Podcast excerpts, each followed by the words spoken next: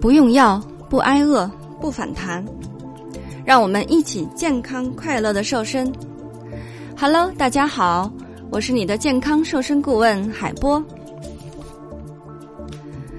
高强度的运动减肥似乎是时下比较流行的一种减肥方式，与吃药减肥和节食比较起来，以多做运动的方式来减肥瘦身，看起来似乎更加健康。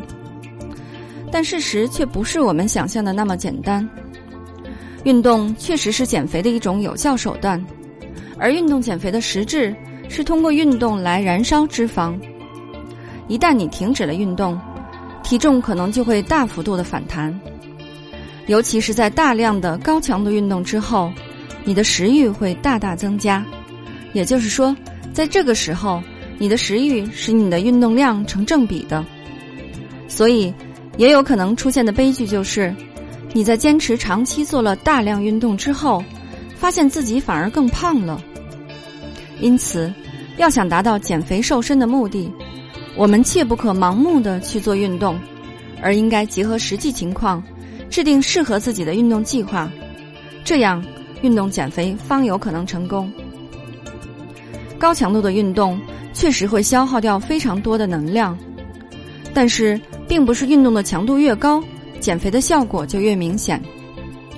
那些认为运动的越累就越有利于减肥的观念是错误的，这其实是身体给给的一种错觉。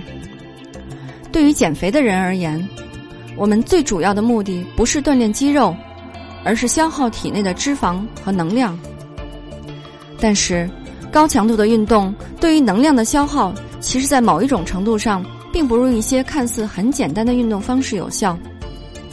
有研究表明，减肥的效果和你运动的强度并不成正比。减肥成功与否，一是在于你是否持之以恒，另一个便在于你每次运动时间的长短。所以从这个层面上来讲，强度似乎变得无关紧要了。事实上也确实如此。当你快速吃力的跑完一千米之后，你身体消耗的脂肪却还不如那些慢跑几十分钟的人。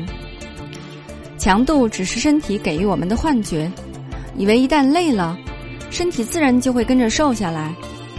其实不适合自己的剧烈运动，不但无法达到减肥的效果，甚至可能会因为我们的身体吃不消，而直接使我们的健康遭受无以弥补的伤害。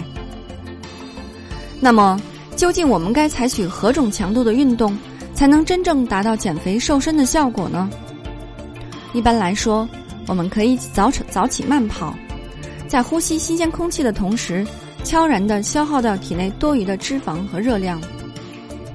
我们也可以在家中适当举重、哑铃。总之，不要去追求身体的疲惫，要选择自己承受范围内的运动方式。尽量以一种舒适平和的心态去运动，从而达到减肥的目的。瘦身不是一时半会儿的事情，只有坚持不懈的运动，才会取得成效。热衷于高强度运动并借此来减肥的人们，大多有一种急于求成的心理在作祟。拔苗助长，拔苗助长，何以持之以恒呢？每天坚持一点，量变定会变成质变。而当良好的运动习惯养成的时候，我们不但获得了完美的身材，同时也收获了难得的活力和健康。好，在今天节目的最后呢，海波要送大家一份大礼——三日瘦身食谱。想领取食谱的伙伴们，可以关注公众号，搜索“海波健康课堂”来领取哦。那么这份食谱陪伴海波已经有十几年的时间了。这份食谱连续三天可以减重约四点五公斤，不过这只是帮助小伙伴们应个急，比如说你马上就要参加一个重要的活动，让我们在瘦下来的同时不损害健康。如果你想轻松愉快的边吃边瘦还不反弹，还是要关注我们的节目和公众号，让营养师帮你健康瘦身。好的，作为您的御用瘦身顾问。很高兴为您服务。